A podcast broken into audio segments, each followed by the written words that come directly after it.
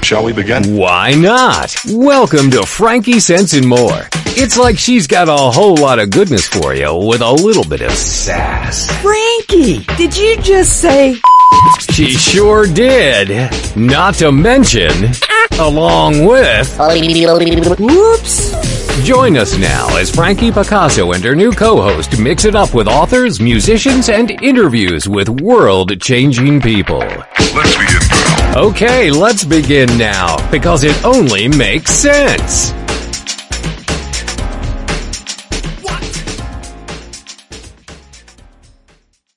Okay, yeah. It only makes sense to start right now. I got... three beautiful people sitting in front of me. Welcome to Frankie Sense and More, everybody. Before I start the show today, I do want to give tribute. You'll see I am wearing a Maple Leaf hockey jersey, and many, many, many people across Canada today are wearing jerseys of any sports team that they feel an affinity for, because last week in Saskatchewan, a junior hockey team was on a bus going to a game, and a transport truck hit them, and 16 of the players or people associated with the team died, and another 14 were hospitalized. And you have to understand, I mean, it's a tragedy all the way around, but it's a little town. Humboldt, Saskatchewan is a little town of about 5,800 people. So everybody knew everybody, and it's just a tragic loss all the way around. If there's a good thing that could come out of it, 63 countries contributed to their GoFundMe campaign. This morning, I think there was over $9 million in that fund. And apparently it's going to take months and months for that money to be distributed. And I want to talk to my panel here today about that too, because there was a couple little things that, came up and I was a little bit disappointed about, but we'll get to that in a little bit. Let me just introduce you to a happier moment in my day. And it's an absolute pleasure to introduce you all.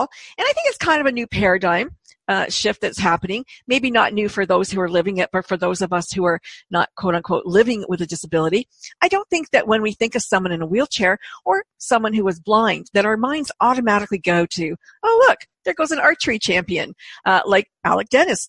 Alec, raise your hand. Or, John Thurston, paraplegic who water skis. Or even Linda Todd, who is legally blind and was a star of a documentary where she taught disabled people how to throw an axe competitively. I mean, I love it. She's too much. So, I might be jumping the gun by a few days, but next week begins National Volunteer Week. And all three of these great folks in front of me today volunteer and give their time to Active Together Adventures. Linda and Alec are co-chairs and coordinators, and John is the curling coordinator for that program. And they encourage those with what Linda calls inconveniences to get active, get out there and do things that they maybe aren't used to doing. And, also coming up, and one of the reasons for this particular show is that near the end of May into June 2nd, I think, is National Accessibility Week, which was first started by Rick Hansen. And Linda is the 2018 chairperson for National Accessibility Week in Peterborough. So let's meet our guests and let's talk and look at what access looks like. Welcome. Hi, Frankie. Hi. Okay. Well, I'm going to start with, first of all, Linda was on Mission Unstoppable last week, and you guys got to know a little bit about her. So let's meet her partner here on her right, my left. Alec, you, how did you guys meet? We meet through the Active Together program. I was the coordinator when we had a grant, and Linda was one of the participants. She moved into Peterborough, and she started participating in some of the programs and activities that we were offering. So that's how we met. So there's a number of programs in Peterborough right now. I believe there's that fall under a bigger heading, and that the the disability. Peterborough, is it the Peterborough Disability? I'm so bad with those acronyms and stuff. What was it? Council for Persons with Disabilities. There we go. Council for Persons with Disability. So you have that AIM, is it AIM or TIMS program, I believe, where people can take a walk a mile in your shoes for a day, and the program that you guys were talking about just a moment ago. So. The two programs that CDP offers, Council for Persons with Disabilities, is Active Together, yep, and It's Time in My Shoes. Time in My Shoes, that was it. And that program, Time in My Shoes, did not get any money this year. Is that correct? No, actually the opposite. So Time in My Shoes is funded by the Ontario Trillium Foundation, and that provides funding for programs to be developed, and we go into schools and teach children and the teachers living in our shoes. So there's kind of four sections of visibility, hearing, intellectually challenged, and mobility. And so it's very welcomed in the schools. The students are great teachers. And then Active Together is about getting people that face adversity out of their homes and doing different activities. And that's the program that we don't have any funding for at all. And when the funding ran out, Alec and I decided that we would work together and continue that program, continue offering it, because it is a really needed and valued program. How many participants are in that program right now? I guess it depends on the events that we put on. So we have a monthly event, and there's about approximately 15 people or so that come out on a regular basis, and then it depends what else that we can get out. There's about 60 people in the Active Together as far as participants registered, and it's free. You know, people just have to get to know about it and come in and let us know, and we'll let them know about when events are scheduled. And everybody with a self-identified issue is welcome to come. So, Alec, did Alec encourage you to do archery, Linda, or were you already doing it? No, I definitely wasn't doing it. And Alec had arranged an archery, and that was the second day I moved into Peterborough when I did the big when I did the big splat in the cement on leaving archery. So that was the first time I had done it, and that was Alec's. You have a very impressive looking weapon, Alec. I'm going to call it a weapon because it is. It looks like it's like, wow. What is that called? Well, it's a competition bow. It's a target bow, but it's a compound bow. So it has the advantage, mechanical advantage, so that when you're in full draw, you're holding maybe only 80% of the full weight of the bow. So, okay. That mechanical advantage. You are an exceptional. Is it an archerist? I don't know what they call you, but I know that you got a perfect score. Was it like 40 times or something? You got it perfect? Well, no, it's so that particular target, there's a number of different targets. I was an indoor, it's called the International Federation of Archers. So that particular score is the 10 ring is a certain size. That's actually a 5 point. So if you shoot all 5, 60 arrows, shoot all fives, you get a 300. But then inside of that is, I guess, what they call the X ring or the bullseye, and that's used to break ties. So out of the 60 arrows, I shot 48 of those that were inside that bullseye. There's like a blush going on there, like, oh, I just did it, you know, like, I couldn't help myself.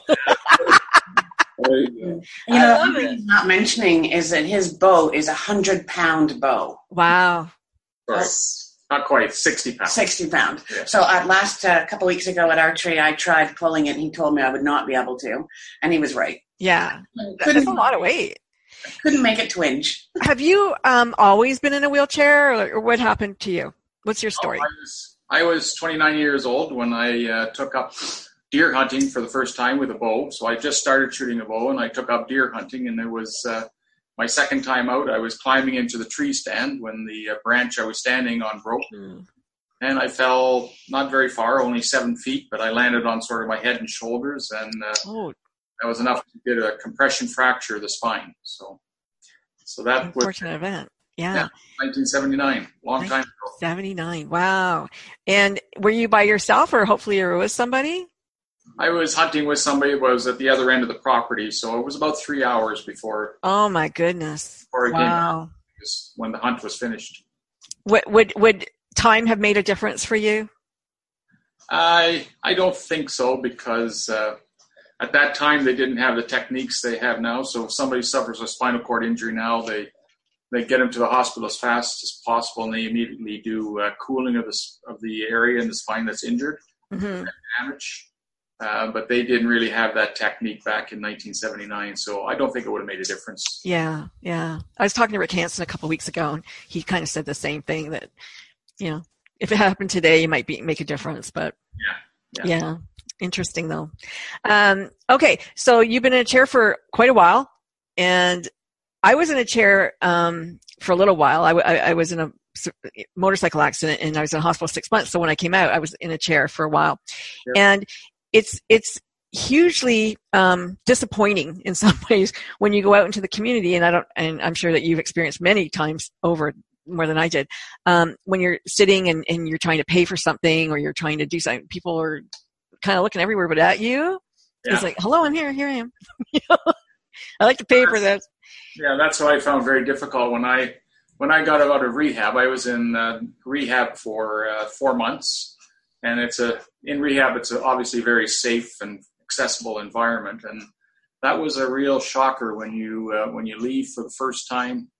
You know, so now you're a person with disability going into a world that's designed for the able-bodied, and it is shocking, and it's difficult the first time. And for my biggest complaint, if anybody is listening and you're an architect or anything, the bathrooms, they put the disabled washroom at the very far end, and you have to maneuver your wheelchair to the very, very end of this washroom. And I found I had to take the feet off because it never would turn that corner and go in or anything. So, I mean, it's stupid, silly. And maybe if I had, you know, a professional wheelchair, it makes a difference. I don't know. But I had to, you know, I was still at the hospital and in rehab. And so I had their big bulky one. I don't know. But I have to say that I know why you can do 100 pounds, because very, very good upper body strength is had from maneuvering that chair around and your body around in that. Yeah, and it's not just maneuvering the chair around. Like one of the things I think about being a high performance athlete is that you get into a real discipline and regimen of training and good nutrition. You know? Yeah, yeah. That helps tremendously when you need, you know, a lot from your upper body. So you need to be fit, and that makes such a difference in quality of life, like being able to transfer out of your chair. For instance, when I do sled skiing or skating, you have to transfer down low and then have to get back into your chair, right?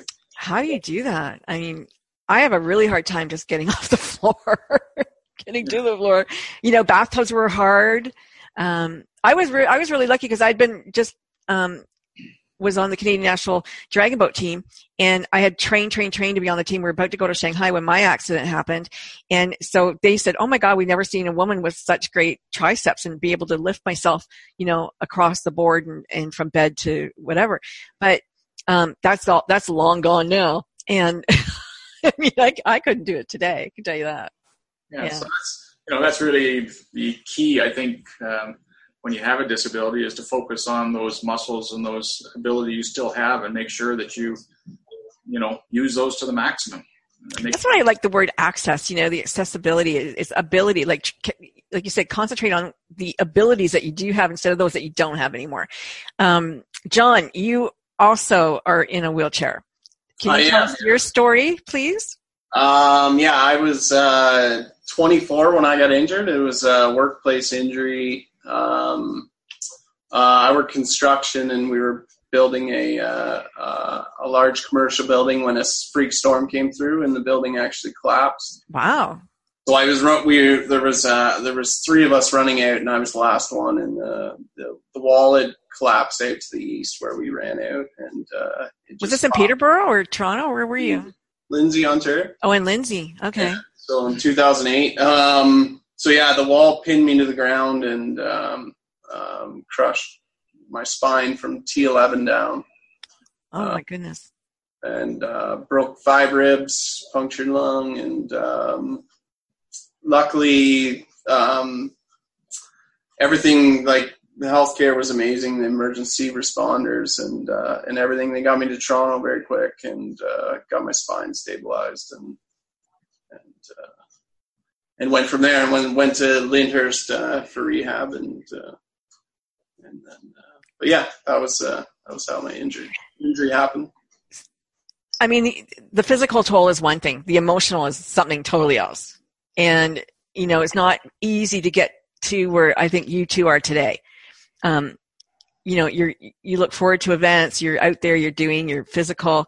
But how difficult was it for you, Alec, after your accident to, you know, become emotionally invested and go, okay, I'm going to live like with this. A lot of people don't want to live with it. A lot of people say, no, I'm not going to stick around for this. I don't like it. Yeah, and you certainly see that. Like, I was in the rehab with 8 other folks that had recent spinal cord injuries, and I think what made the huge difference for me was that the second day I was in the hospital, I woke up and my big sister had come down, and she said to me, what have you got yourself into this time? And it really made me realize, you know, when I thought about it, yeah, you know, I did this to myself, and I needed to find a way out. So it was, so I had you know, that sort of epiphany, and I had an amazing attitude then that says, I'm finding my way out. I'm not going to be limited by this. You know, I'm going to do as much as I can. So right from the start, like right from the second day, I was really focused on getting better as opposed to focusing on what I had lost. So I think for me, that made a huge difference. Like, I was only in rehab for 4 months. Actually, it could have been 3 months, but I stayed an extra month longer to learn how to walk with long leg braces and crutches. So I was able to do that for 28 years. So so I just stayed in the hospital. Actually, I stayed at the university and just commuted to the hospital there in Kingston to learn how to walk with braces. So it was a very quick rehab for me. I just want to mention, I don't know, Lynn Tetra's in the audience and on Facebook, and she's having trouble hearing us. Oh, it's working now, Lynn? Perfect. Okay, good. Awesome. Yay. She was having some troubles, but I know that after the show, if you ever have problems, the video is working. I can see it's working. I can see us on there. So there is a little delay though, usually from this side to that side, but other than that, that's okay. So you recognized early, I mean, a lot of people go to victim very quickly, right? They go to victim very quickly. Oh, woe is me. What am I going to do with the rest of my life? I'm going to be a burden. I can't do anything now. And yeah, it's up to me. You got it right away. Yes, and there's lots of resources to help you on that way. You just gotta. I think one of the probably the biggest barriers that I found was expectations that other people had of me. So once you're disabled, the expectations are extremely low. Yeah, they don't expect you to go back to work. They don't expect you to be a member, you know, to be involved in sports, right? So you really have to challenge other people to say, "Hey, don't limit me with your expectations. I'll decide what I'm capable of and how much I can do." I love that. I love it. That was one of the biggest barriers that I faced. I thought it was, you know, much more so than the physical environment, you know? Yeah. Yeah, I can totally see that. And Linda, I'm going to get to you in a minute, but John, how are you? You're a young guy. Like, after my injury, it was family and friends. Just, I knew I had it. Great network of support right after injury, and kind of got really into the fiscal part of it. Just, I wanted to be independent with transferring and everything, so worked a lot at keeping my strength and everything, and have continued that. And I think that's a huge part of it, because you want to be as mobile as you can, and you're always in a different situation, especially when you're trying new things, and you always want to be able to physically do it, if you can, if you want to try different things. Like, was there a day when it hit you, you go, oh my God, I'm never going to walk. I'm never going to walk again. Like, did that day come, and what happened? I mean, it did come to me, but I worked really hard on trying to recover whatever I could after my injury. So. Yeah. Did some therapy down in the States and stuff, and didn't know what would come back, but I wanted to give it a good shot. And then I found sports, and that just opened, a whole new world up again. You get to meet other people with disabilities and get to hear their story, get to learn from them. And, you get that social aspect back in your life. And then you get to compete again. Like, I found curling, and I fell in love with it. It's just such a fun sport. I heard that you're water skiing now. I actually, I just got back from Florida. So I was down there for 8 days with a It was a water ski wakeboard Canada reach out camp. So it was kind of trying to find people interested, trying to get people interested in water skiing, whether it's just recreationally and you know, anything down the line, maybe competing for Canada kind of thing. So how does that work? Tell me. How does that? I can't visualize it yet. So yeah, so you you sit in they call it a cage, so it's a seat cage. Okay. It's basically a metal frame, and it has a fabric sling on it, and that is mounted to a water ski, which the sit ski is a little wider than an average water ski, and then it's bolted on, and you sit in it, and then it has a foot strap that your feet go in. And depending on your ability, usually when you start, you'll be in the water and you'll have a side skier with you, so like an able body in water skis. Yeah. They'll tow beside you and they'll help you get up, because the hardest part was definitely getting up by yourself independently. So that's something that I worked really hard on. I had done it a little bit before I came to this camp or went to that camp. So that's a lot of upper body strength to get up. Yeah, and technique. I think techniques. It is. Are there women doing it? Yeah. There's quite a few. So nice.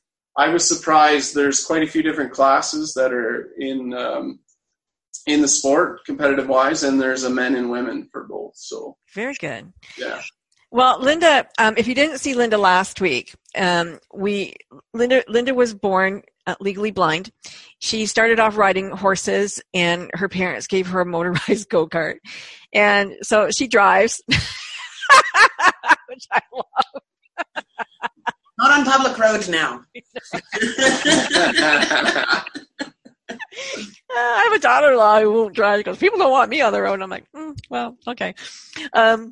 It's so funny. But you are involved in so many things. And like I found out that Linda is an adrenaline junkie. And if it says, you know, she could get hurt, she's in. She's like, yeah, I'm there. Fall off a mountain? Okay, good. No, seriously, though. Linda, you're doing an amazing job volunteering and creating safe spaces for people to get involved. And, you know, really, like, what a great champion you are for those with inconveniences. The Active Together program, Alec and I feel really strongly how important it is, you know, to get people out of their homes. Many people don't have they may not even have the income to participate in events, and they may not have the organizational skills. And, you know, when you have a good, safe environment, we are all capable of doing just about everything, and sometimes with modifications, you know. Right. Archery, there's some modifications that have been done so that, you know, one gentleman only had one arm, you know, so Alec developed a device so that he could come and shoot. Wow. You know, so we try to make every idea that we come up with, we don't want anybody to not be able to participate in some way. Love and that. It's so important to get for so many reasons, you know, the health, the physical activity, the mental health, you know, the group that are getting together, we've seen how they've melded, and people who didn't really talk at first, and now, wow, you can't get a word in edgewise. You know, everyone's, it's made, I'm not sure who's gotten more out of it, you know, me or the people that come, because it just, I'm definitely passionate about it. You know, how difficult was it to get them to come out for the first time? There was emails. Alec and I phoned everybody that, for the first 2 or 3 months, we would phone and encourage, text, you know, just kind of constant reminders, and then word would spread. You know, someone may tell a friend, and now they just, you know, now we find we don't even have to call anymore. Yeah. They just arrive. I just wanted to give a shout out to the room here, Adriana. Hi, and Himanish. Thanks for joining us today. That's great. You know, I'm imagining, because I don't know, but I'm imagining that when people come out for the first time, they want to tell their story. Do they want to tell their story? Do they want to talk about what happened to them? Or no, they just want to get involved? No. Just, no, we don't ask. We don't ask what, because sometimes their disability or their inconvenience is, you can't see what it is. Right. And we don't ask. No, no one really divulges or has to divulge. Or I know in the last month we met, and I did get talking with one gentleman, and he told me, but that's been after several months. It's not expected, or but there are some fascinating stories that people have pushed themselves through. I can absolutely imagine that. What are they asking for? Like, what kinds of events are people asking for now? I mean, they've experienced the archery and the curling. What else are they? Are they sailing? Are you sailing? Are you dragon boating? Are you what are you doing? Or what do they want? But I mean, how can we help? They like to try everything, and it's just, we're trying to do things that as many people can participate in as possible. So, some of the activities aren't conducive to some of the people with their limitations. So we're trying to find something that at least the majority can participate in.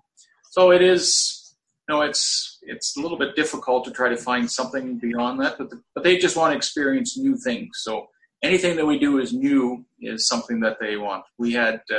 We did billiards, for instance, just recently, and we had a really good turnout for billiards. So folks are interested in that. Archery, everybody loves archery, and that's no bias on my part. It's just something that I do. And wheelchair curling is something else, John, that people really like to try. Yeah. So. Golf is next on the list. Yeah, we're going to try. We're going to do golfing and. Even cooking classes. We're going to arrange a cooking class. So not everything is necessarily physical, right? Because there's the social aspect, and many people don't necessarily know how to cook good, healthy meals, or simple meals, or meals for one. Right. Yeah. So it's really whatever idea anyone comes up with, and we try to make it work. Are you providing any hookups, like dating stuff? No, that's not my forte. No, we'll leave that to the computer sites for that. Yeah.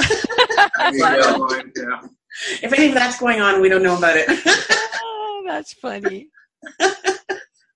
That's funny. So what's happening? Are you doing a volunteer week activity next week for the National Volunteer Week? Will you be doing that? Or are you going to go right to National Accessibility? Yeah, we're focused on National Accessibility Week, so we're going to try a different format. The format that we've had before was that we would have sort of one event where we would have the politicians make the declaration that this is, Accessibility Week. We're doing a different format, so we're trying to get local businesses and services involved so that we get a whole range of activity during the whole week. So, for instance, the Pet Value is going to put on a dog grooming clinic for guide dogs that week. We've got the archery club providing sort of instruction for visually impaired archers. So we're hoping to get as many businesses and services involved where they do a focus on inclusion. So including people with disability as part of their events and sort of showcasing their accessibility and their inclusiveness. So I like that. That's what we're doing, producing that calendar of events, and then hopefully, it'll give people a whole menu of things that they can do during the whole week. And really, the other point is to showcase that Peterborough is a very accessible community, and very inclusive. Well, Peterborough is an interesting, place. You do have the water, and you do have, the land, I guess, and it. I love Peterborough. Actually, I haven't been for a little while, but I like to go out there because it's fun. There's some native galleries out there I really like to go to, and a lot of history out there, I think. So it's a pretty cool little town. How many people live there now? I keep calling it a little town because I live in a big city here. How many people are there now? I think it's close to 80,000 now. I know it was 78,000. Oh, it's still little. Okay.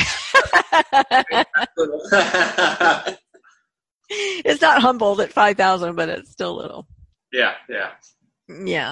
What about, are you doing any skiing activities or snowboarding or anything like that? Have you tried anything like that, John? I haven't. As far as winter sports, you mean? Mm-hmm. No. Skating. Tried skating, yeah. Alec got me at skating.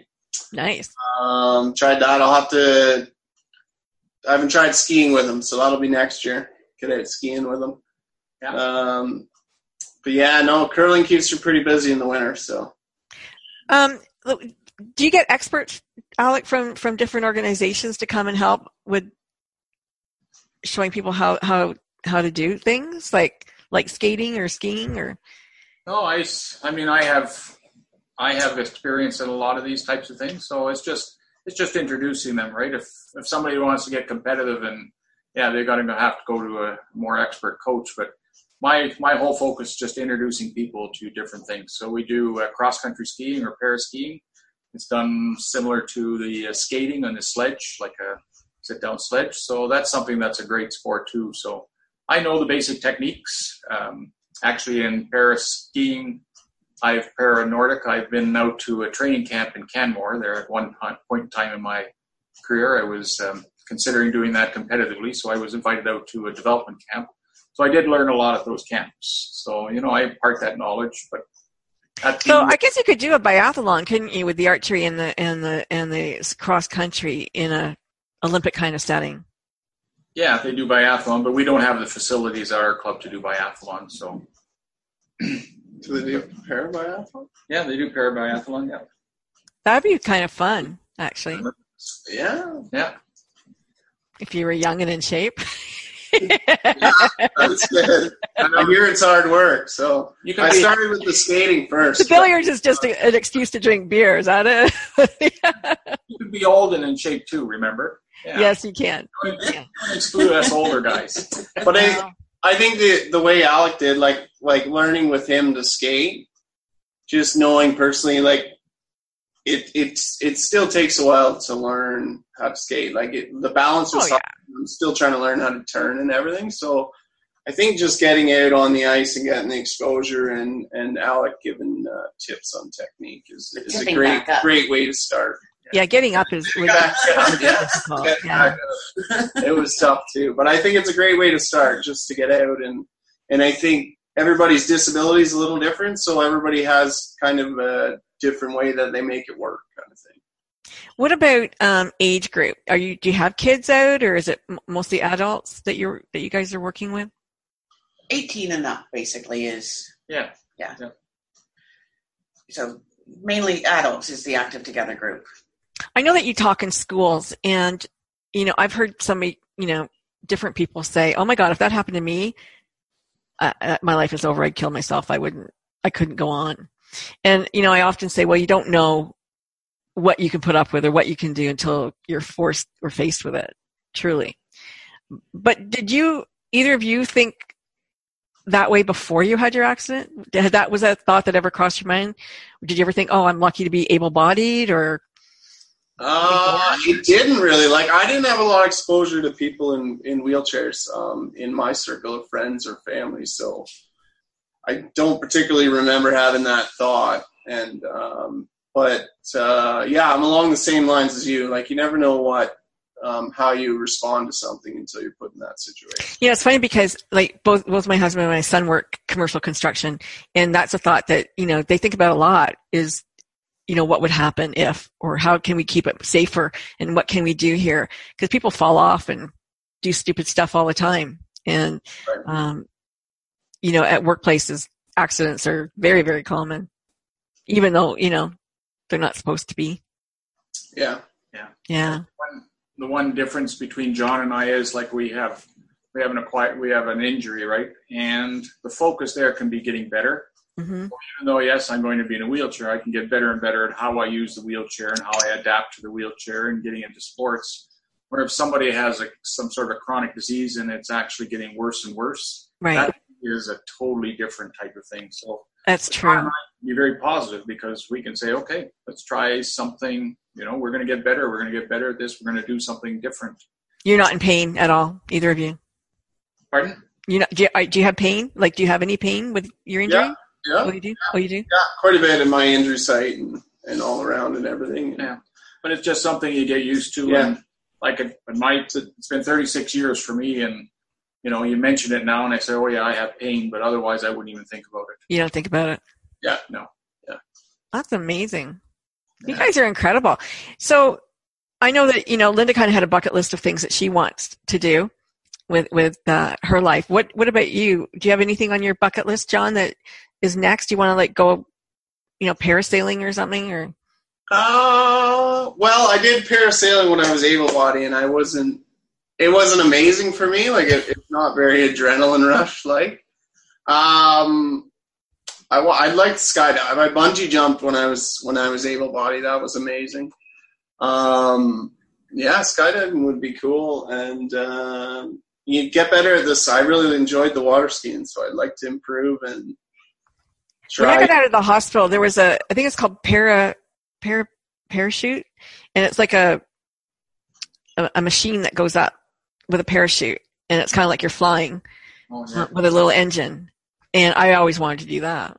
Paragliding. Is that like the like? It's not the a glider though. Skydiving, is that what you mean? No, pardon me. Like the indoor skydiving? No. You go up. It's like it has like a parachute on it, but it's not a glider, but it has a motor, and it's like a little flying machine kind of thing. It's okay. Cool. I know what you mean. Cool. Yeah. Yeah, you sort of lay on it flat out. Or you can sit, and two people, you can sit tandem and go up too. Oh, really? Okay. Yeah. Yeah, that'd be neat. Yeah, I thought that would be kind of a fun thing to try. For those adrenaline junkies out there. Yeah, no bucket list? I don't have a bucket list, no. I just have an open mind. So if someone he's up for anything. Try anything once. That's exactly. Opportunity presents itself, I'll try it. Beautiful. Oh, yeah. Lynn says she's sure that bungee jumping with a wheelchair could be done, but the impact on the body might not be recommended. If you watched the Rick Mercer show, yes, had Rick Hansen bungee jumping on one of the shows. Yeah. Oh, did he? And wow. I think Rick Mercer did it too. Yeah, they both did it. Wow.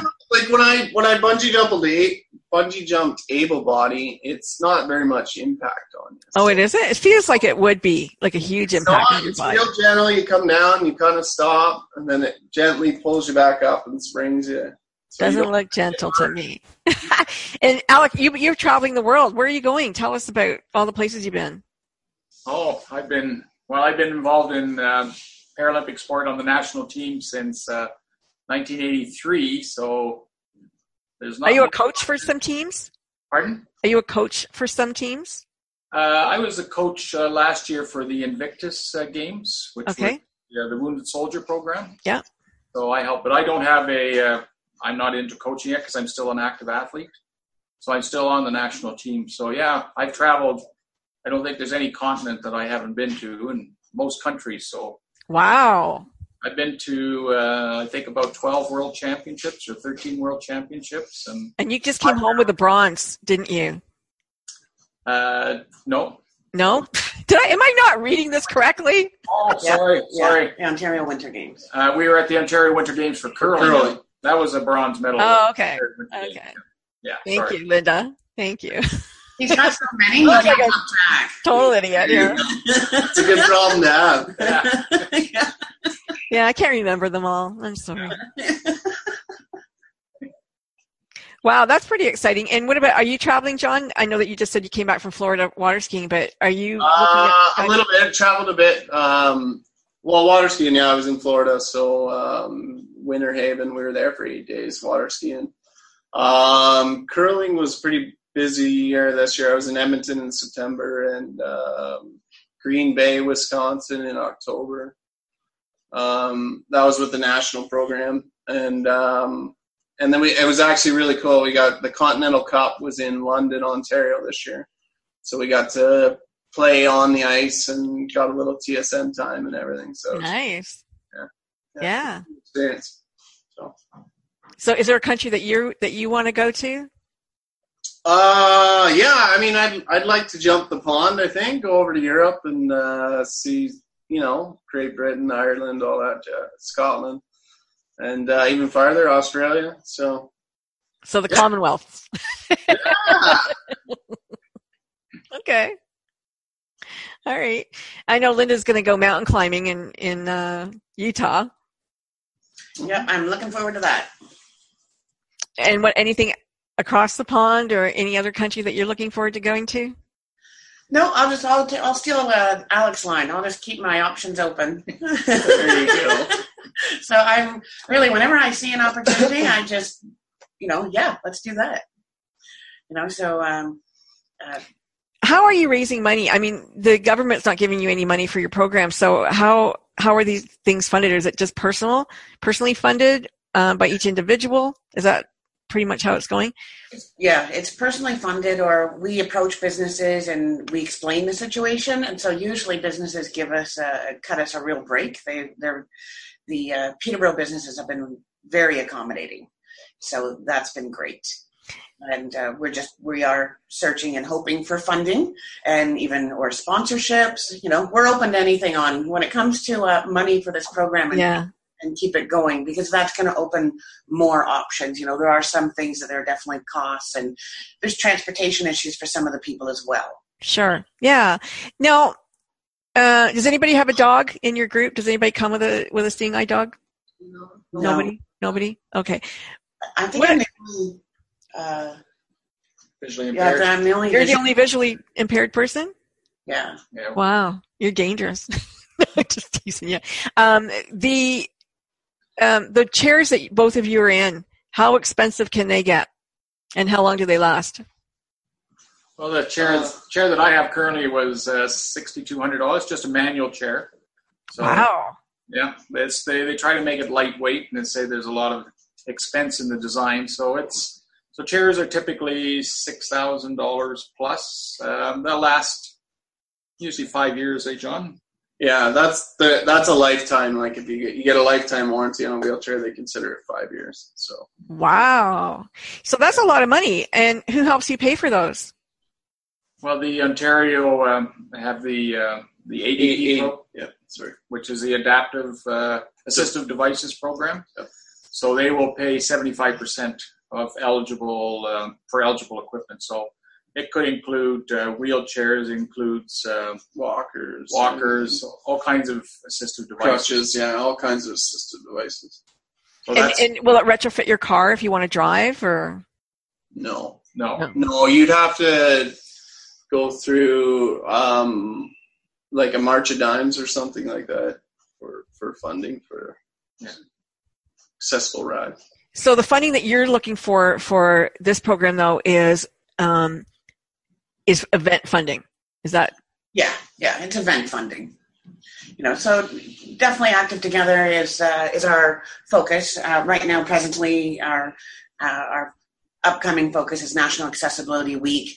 It's not about fundraising. Accessibility Week, it's strictly about education and awareness, getting businesses to open up their doors to show that they are accessible, and especially those that may offer some form of sport, so that the able-bodied and those that may live with a disability can come and enjoy it, maybe, and introduce themselves to something new and showcase kind of both sides. So you've lived in Peterborough a long time, Alec, have you? No, I moved here. I work with the Ministry of Natural Resources, so I moved over to the province. So I moved here in, 2006, I believe it was. Okay. I was with the government too. Did you ever do the Wolf Watch in Peterborough with MNR? The Wolf Watch? I did that in Algonquin Park, but not here in Peterborough, but in Algonquin Park I did that, yeah. Very cool, yeah. Okay, so I'm just wondering, since you've been there since 2006, it's now 18, how much change have you seen as far as accessibility with the businesses in town? Like, what kind of growth have you seen and witnessed? Yeah, the Peterborough area, if I go back even further, when I was first injured, so going back to 1979, 1980, there's been a tremendous amount of work done with respect to accessibility in the physical environment. By that, I mean ramps and curb cuts and audible traffic signals and those types of things. So a tremendous amount of work has been done in that area. The problem, a lot of the issue still is with, there's accessibility, there's inclusion. Yeah. For instance, when I went back to work They made the office accessible in the fact they put a ramp in where there were stairs. And I got an office on the bottom floor. The issue, of course, was that the rest of my unit was on the second floor. There's no elevator. The meeting room were on the second floor, and the coffee room was in the basement. So the building was accessible, but it certainly was not inclusive, and then I couldn't participate in coffee breaks. If there was a meeting upstairs, I'd have to dial in, you know. Oh my gosh. So, but I mean, that was 1980, right? So, and then as the Trillium grant grew, there was lots more funding available through Trillium for businesses and private sector to start acquiring grants to do that. So there's been a tremendous amount of work in that area. And I think, you know, when I think of the Peterborough Curling Club, they didn't have a lift to the lounge area until, you know, one of my predecessors, Carl, started curling there, and then it was in no time at all they had that. And in our club now, they're putting in accessible doors, like the automatic door openers. So, you know, once you start participating and being included in those types of activities, there's grants available, and it's a lot of the businesses and clubs are very, very proactive in seeking out grants and making those changes to make the club very, very inclusive.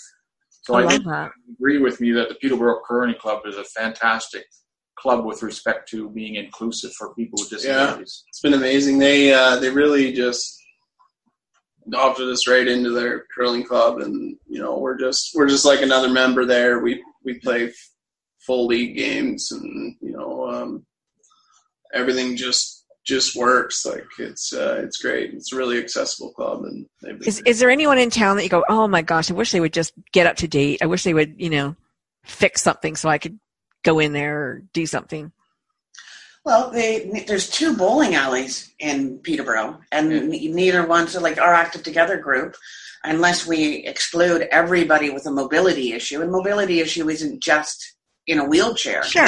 Walkers or can't do stairs, and so both those facilities have extremely either steep stairs going down or steep stairs going up. That's kind of the first one that comes to mind. Yeah, the one's in the basement, and the other one's on the second floor. So yeah, you know, plus the movie theaters, they're good usually. Yeah, they're good. So the thing is, I think there's options. Like there's some restaurants, of course, that aren't accessible, but it's very, very difficult for some of the older buildings to become accessible because they obviously can't put a big ramp out onto the sidewalk because that would obstruct all the pedestrian traffic. So, but I find that a lot of the businesses, they do have portable ramps. So if I go to a certain restaurant, you know, and make it known that I would like to come in, they have a portable ramp, they put it out, and they help you up. Oh, that's nice. I like that. There was a really cool video. I can't remember. It was a couple years ago where it was almost like an escalator stair that went down, but then when people wanted to come, it would open, and then, you know, it would start to rise, and this escalator, this ramp or whatever would go up. That was very cool. So, I mean, you can be ingenious. Yeah. It costs money. There you go. Yeah. So like I say, there's lots and lots of changes made in the physical environment, and really where we need to work on, I think, is in sort of the attitudes of people. So, you know, a lot of people, when they see a person in a wheelchair, they make some automatic assumptions, right? First impressions. So they'll assume that you're in a wheelchair, oh, you're not healthy. So there's something wrong with your health. Whereas John and I can attest that, yes, we're in a wheelchair, but we're very, very healthy. Like we've got good health. There's lots of concern. You know, people would say, oh, they're dependent. So, you know, an example I use is I went to the bank when I first came to Peterborough, and I was going to deposit a check. So I put the check on the counter, and right away the cashier there asked the lady behind me whether I would like cash in my checking or savings account. So the assumption was that I had a caregiver with me, right? Right. Those are still some of the attitudes that we need to work on. And, you know, I think things like the Paralympic Games are a fantastic way that the whole part of the Paralympic movement is they want to turn the focus from the disability to the ability. Right. What they're doing is showcasing ability instead of disability. So I like that. I think that's really powerful, and it's come a long way to make people realize that, hey, person in a wheelchair, don't have expectations that they're not going to be able to do certain things, right? And that's really where we want to get is, yes, there's certain limitations, but certainly there's lots and lots of ability. Yeah. That's also the focus of Council for Persons with Disabilities, the organization that, we represent. It's about providing an opportunity for those with a disability and to get involved in things and also provide understanding and education to complete Peterborough County, and across. It sounds to me like you, and I might be wrong, but I think I might be right, that you guys are really at the forefront of something, that you're spearheading that a community in ways that other communities are going to want to follow suit if they're not already.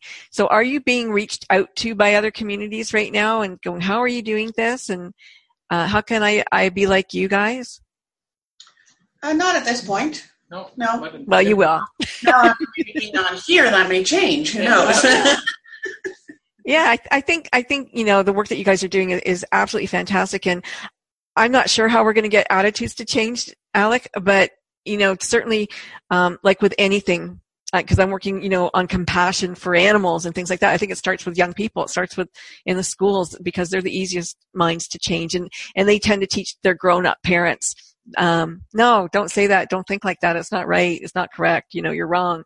And I see a lot of that happening. When we go into the schools and do that teaching, the kids are amazing, with the TIMS program.